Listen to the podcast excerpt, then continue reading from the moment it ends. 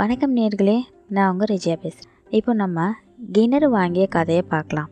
குமார்னு ஒருத்தர் சுப்பிரமணியத்துக்கிட்டேருந்து ஒரு கிணத்தை விலைக்கு வாங்கினார். மறுநாள் கடத்தெருவில் குமார் போய்கிட்டு இருந்தப்போ அவருக்கு கிணறு வித்த சுப்பிரமணியத்தை பார்த்தார். அப்போ அவர் வந்து சொல்கிறாரு அப்போவே சொல்ல மறந்துட்டேங்க.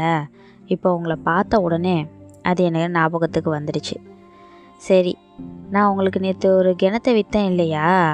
அந்த கிணத்துல வந்து நான் உங்களுக்கு தண்ணீரை விற்கலை கிணறு மட்டும்தான் விற்றுருக்குறேன் அதனால் அந்த தண்ணீரை நீங்கள் பயன்படுத்தக்கூடாது. அப்படி பயன்படுத்தணுன்னா மாதம் மாதம் அதுக்கு எனக்கு கட்டணத்தை நீங்கள் கட்டிக்கிட்டே வரணும். இதை நீங்கள் நினைவில் வச்சிங்க அப்படின்னு சொல்கிறாரு உடனே அந்த கொஞ்ச நேரத்தில் குமார் யோசிச்சுட்டு கொஞ்சம் கூட தயங்காமல் நேற்று நானே உங்ககிட்ட சொல்லணும்னு இருந்தேங்க. நாம் இன்னைக்கு நேரில் பார்த்தது ரொம்ப நல்லதாக போச்சு. எனக்கு கிணறு மட்டுமே போதுங்க.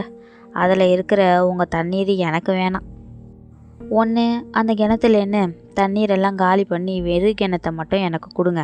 அப்படி இல்லைன்னா எனக்கு சொந்தமான இடத்துல தண்ணீரை வச்சிருக்கிறதுக்காக நீங்கள் மாதம் மாதம் எனக்கு வாடகை செலுத்த வேண்டியதாக இருக்கும் அப்படின்னு சொல்லிட்டாரு. இப்போ அவ்வளவு தான் சுப்பிரமணியத்தோட முகத்தில் ஈ ஆடலை. ஆசை இருக்க வேண்டியது தான் அதுக்காக பேராசைப்பட்டா இதாங்க நடக்கும். என்ன? இந்த கதை உங்களுக்கு பிடிச்சிருந்ததா?